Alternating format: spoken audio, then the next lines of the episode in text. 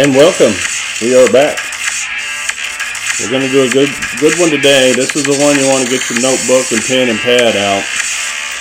We're going to discuss casual relationships and causation statement requirements for filing federal workers' comp claims. We're going to do the general understanding.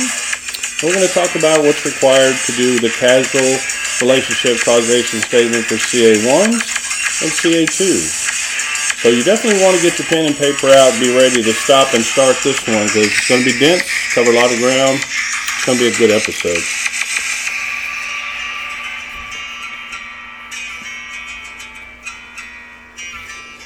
So without further ado, uh, welcome to Federal Workers Comp Coffee Break Podcast. I am your host, Dr. Taylor, the Federal Workers Compensation Consultant in my 28th year. Uh, this is a podcast today we're going to cover that's a very thorough and very important part of establishing a claim correctly. And so we're just going to go into detail uh, from the procedure manual on how to do ca- casual relationship. And I know it's supposed to be causal relationship. I'm from Texas, so I say it wrong.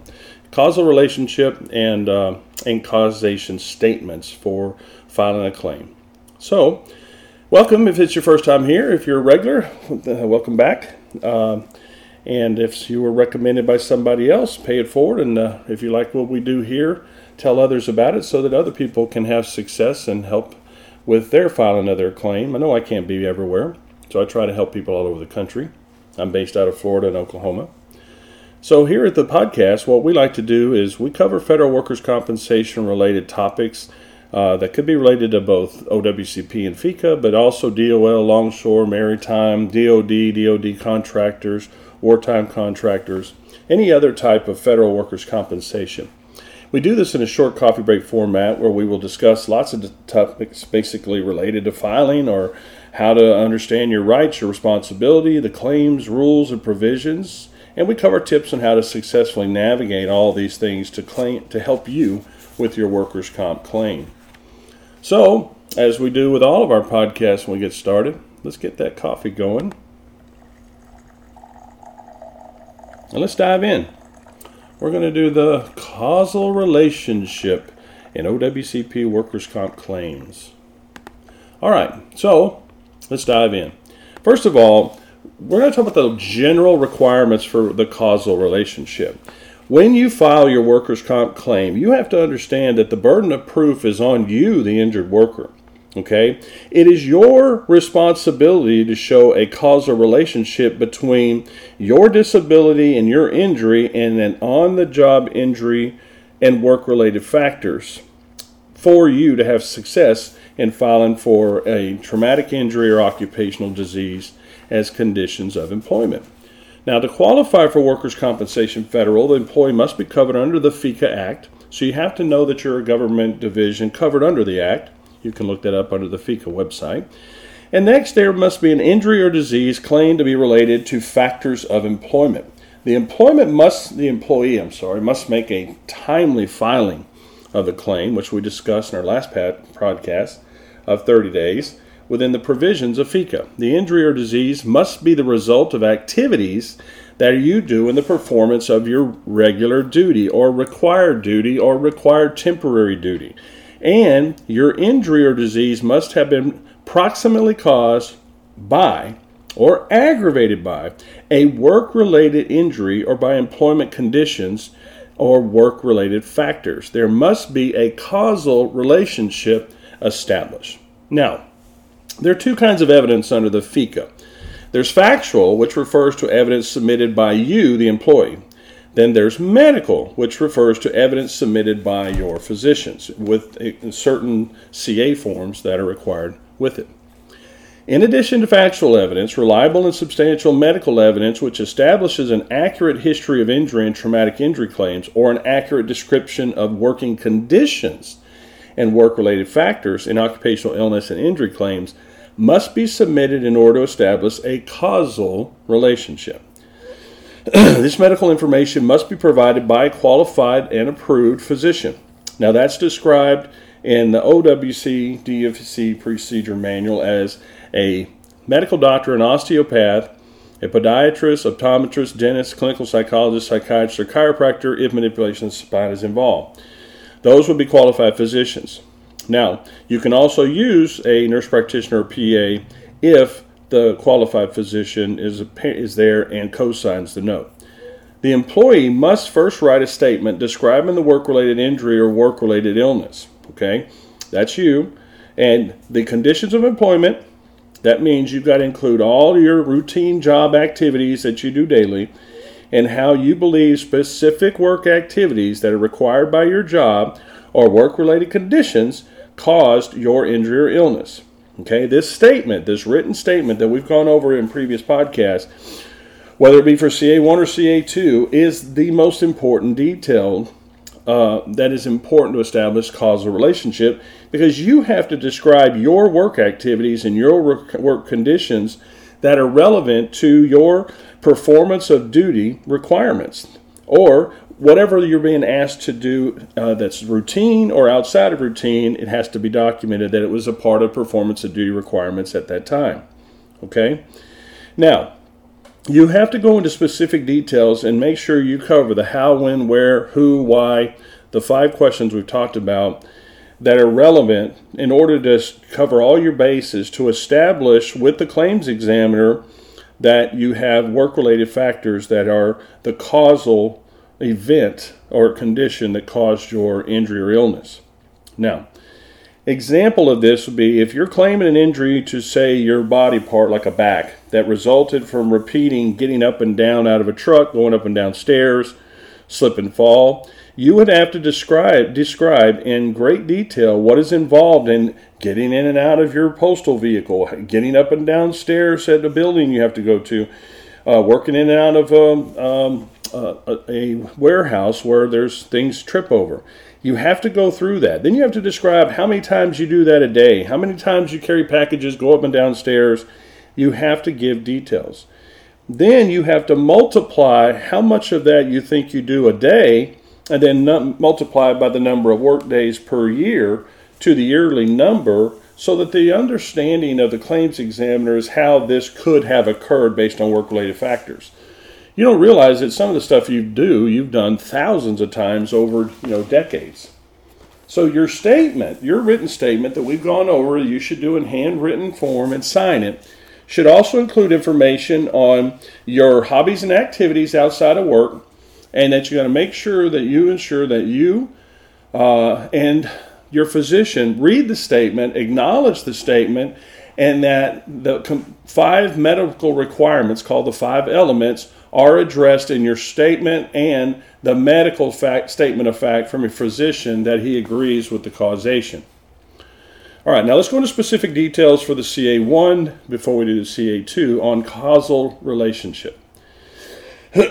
if the employee is claiming a work-related injury and or disability based on that on the job injury, then OWCP Form CA1 should be used if it happened during one shift. In other words, an incident or event happened. The five requirements of the medical evidence are as follows. They'll call it the five elements.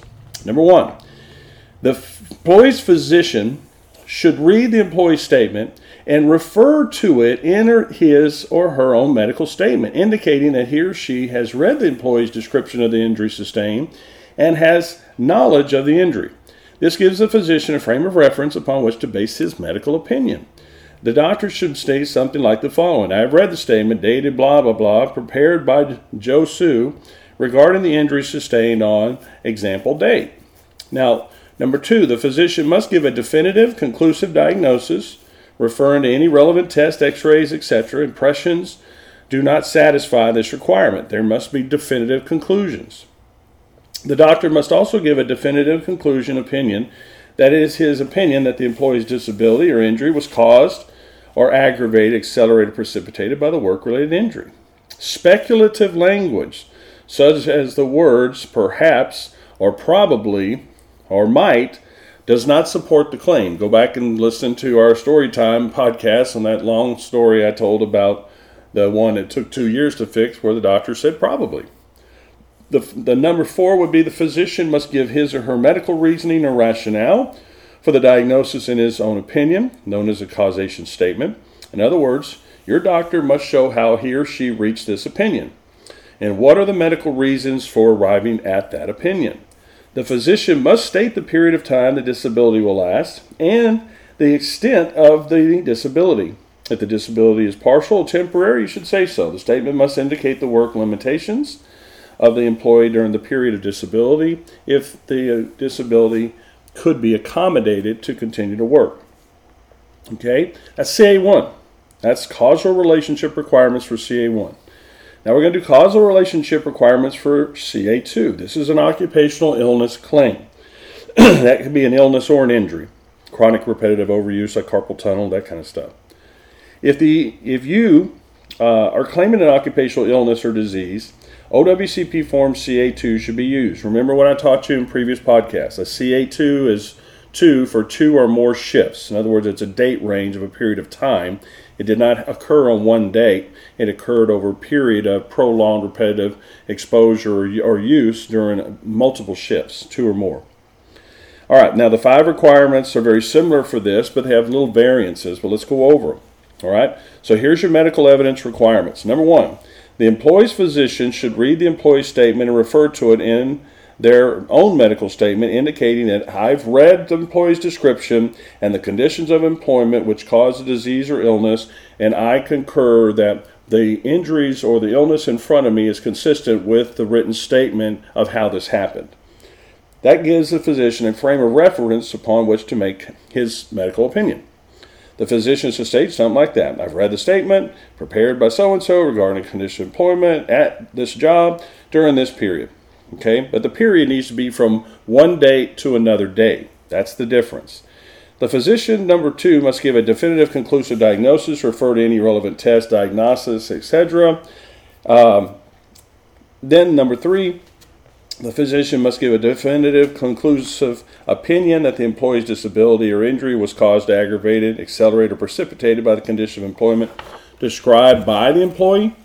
Speculative language, such as the use of the words perhaps, or probably or maybe uh, will not support the claim. It has to be definitive. And if you have, if it's disability could be temporary and not permanent, then try to give date ranges and times or what could be accommodated for the patient to go back to work at a different performance of duty, light duty requirement. Also, the physician must give his medical reasoning, or her, I guess, for or rationale for the diagnosis they arrive at and his opinion. In other words, hey, your doctor must show how they reached the opinion given uh, what you had given in your statement, what the medical evidence shows, and how they're causally related to the work related factors that you presented in your incident report or in your date ranges of your work related factors and conditions in order to arrive at their opinion. The, the doctor has to state the period of time that the disability will last and the extent of the disability, and if the disability could be accommodated. So that's causality, guys. That's causality.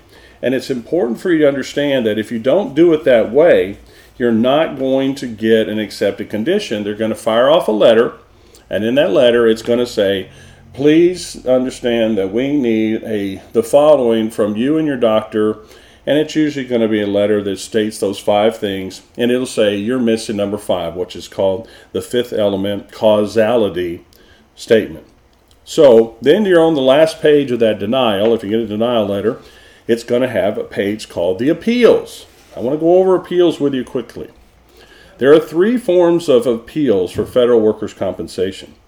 In those three appeals, I want to go over what each one is and how it's different so that you make an informed choice. But you do have to understand that when you get this denial, or they say it's pending development and they need more information, or they deny it outright, or whatever it is, if their last page has these three different appeals, you have to choose one, sign it, and e-comp it back to your claims examiner, or you're not going to have any medical evidence that you upload or submit on your behalf will get read. Not until you sign this form. All right, let's go over the appeals. Number one. Number one is called an oral hearing. Oral hearings are reviews of the written records, are also oral hearings. This provision, this type of appeal, is found under 5 USC USC.8128, subsection A. Now, that subsection uh, describes the oral hearings as a review reconsideration. It's where a claimant, that's you, not satisfied with a decision by OWCP, is entitled on request made within 30 days. That's where you sign that you want this, that we talked about, and then e-comped it. It has to be done within 30 days after receiving that uh, letter, which is the date that's on the envelope. And then that you have 30 days after the date of the issuance to a hearing on uh, your claim before a representative of OWCP. Okay, an oral hearing or review of the written record is not permitted if the employee has previously been granted a different type of appeal called a reconsideration. In other words, an oral hor- here, I'm sorry, an oral hearing or review of the written record cannot precede can I'm sorry, can precede but cannot follow a reconsideration by OWCP. Okay? So you can't pick and choose these. Once you've done a reconsideration, you can't jump over to oral hearing. You have to pick one of these three and then stick with it. All right. The telephone oral hearings, uh, they can, they're basically what you do is you have a group that gets on a group telephone call, and that can be done to save you trouble and costs of having to go to uh, district offices. Um, they also have accommodations for people who are hearing impaired. But federal workers' compensations uh, uh, claimants can use representatives to help you in an oral hearing. Most commonly, it would be, say, an attorney, a union rep, uh, and some of these OWCP consultants that uh, in some areas do pretty good work. All right, that's the first one. Number two, reconsiderations. This is also under 5 USC 8128, but it's under subsection A, um, B. It, this is called a reconsideration, the most common. Now, a reconsideration request must be made in writing within one year of the last merit decision of record. So notice the OWCP appeal, you have 30 days. When you file for reconsideration, you have one year to get the, the, the, all the information submitted for your appeal. So you have more time. Now, the reconsideration asks OWCP to review either arguments that are medical or factual or legal not previously made. In other words, you have to present uh, new evidence for them to examine. So it's based on new evidence that are substantial in nature that would give enough reliable new information to overcome the original decision. So things like a statement of a reliable witness, um, a causality statement that's more uh, uh, specifically meeting the standards that they ask for fifth element, um, or just submitted documentations that weren't available before that were found later. All right, especially that if, if it does support your claim that an accident occurred during the performance of duty. Um, also, a new medical report which provides better medical rationale uh, that is not contained in a previous medical report. In other words, you don't want to send the same report twice. An employee may be represented by any responsible individual before any of these kind of hearings. So you could have friends, attorneys, union reps, OWCP consultants, any of those people are allowed. You could just designate them. All right, last one. The third one is called ECAB. This is your third appeal on that sheet. Now, ECAB is a uh, it's a appeal board that's an appellate body in the Department of Labor that is separate and apart from OWCP. Decisions are issued by a three-member panel, and each member, which is appointed by the Secretary of Labor at OWCP, the ECAB appeal must be made within 180 days. Okay, that's about six months of your denial decision. This appeal can be made after a decision of an OWCP hearing representative and for an OWCP decision from an oral hearing as review of the written record for following a decision on a motion for reconsideration. So, no new evidence can be submitted at this appeal. Only the evidence of record at the time of appeal is considered. After a decision is ordered, one can file for reconsideration, okay, within one year of a decision rendered by ECAB by submitting either new medical evidence or new legal argument. So understand that with ECAB, you get one shot at it, and then you can do reconsiderations. Oral hearings, you get one shot at it, and then you have to go to reconsiderations. Or you can just file under reconsiderations and continue to file uh, up to four times on reconsideration if each time you have medical evidence is substantially different than the original packet.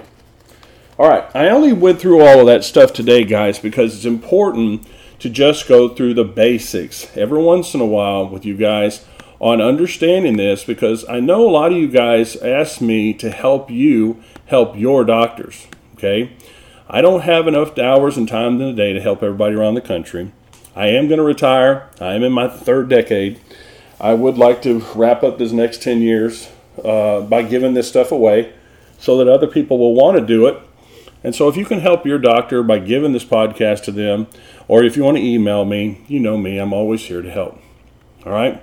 So, I hope that's helpful because causality is probably the one thing that people do the worst job of doing across the board because it's not typical medical language taught in med schools. It's not the kind of things that, uh, that medical experts that are great doctors understand or do. It's a specific kind of verbiage and requirement that's medical legal that's different than the way doctors do reports. And you have to help yourself by making your doctor aware of that or find a doctor that knows how to do it. Okay? Well, I think that about does it for me today for Federal Workers Comp Coffee Break Podcast. All right, I want to thank all of you guys for listening. I want to remind you to share this podcast with other federal workers that you think would benefit from this type of information. Also, if you need an approved medical provider for your DOL OWCP Longshore Maritime case in Florida, you can find me and Dr. Thomas in Tampa and Jacksonville. Um, if you want to make a consult with me to discuss your case, or if you know someone in Florida who's recently injured, you can call the clinic 813 877 6900. Not sure when I'm going to open up in Oklahoma. I've been asked to go to Orlando. Not sure what I'm going to do, um, but I'll let you know when I make a decision. Also, if you're in another state and you want me to assist you with your claim questions or assist you and your doctor, you can email me at fedcompconsultants at protonmail.com. Uh, I get a lot of them, and you'd be surprised how many of them are shocked that I answer them and tell them what to do. Uh, I get a lot of that. Uh, so, anyway, a lot of the stuff that I do as material comes from all your emails. So I appreciate you guys reaching out, and I appreciate you sharing this podcast with everybody. Like I said, the thousands of downloads that I've received on Apple Podcasts is shocking. I didn't realize how well this would be received. I'm glad that some people would benefit from it. So I guess I'll wrap it up today. I need to warm up this coffee and uh, and get going. But as usual, I always want to let you guys know how much I appreciate and thank each and every one of you for listening because I know how hard it is for all you guys to put on that uniform, that badge, deliver that mail, take care of our veterans, and make this government run. It's not an easy job, and this is a big thank you to all of you. We could not do this without all the work out there that all of you do, so this is a big thank you. And remember, if you have an injured federal claim and you think you need assistance or one of your friends needs assistance, I'm here to help. See you next time. Off to get my coffee.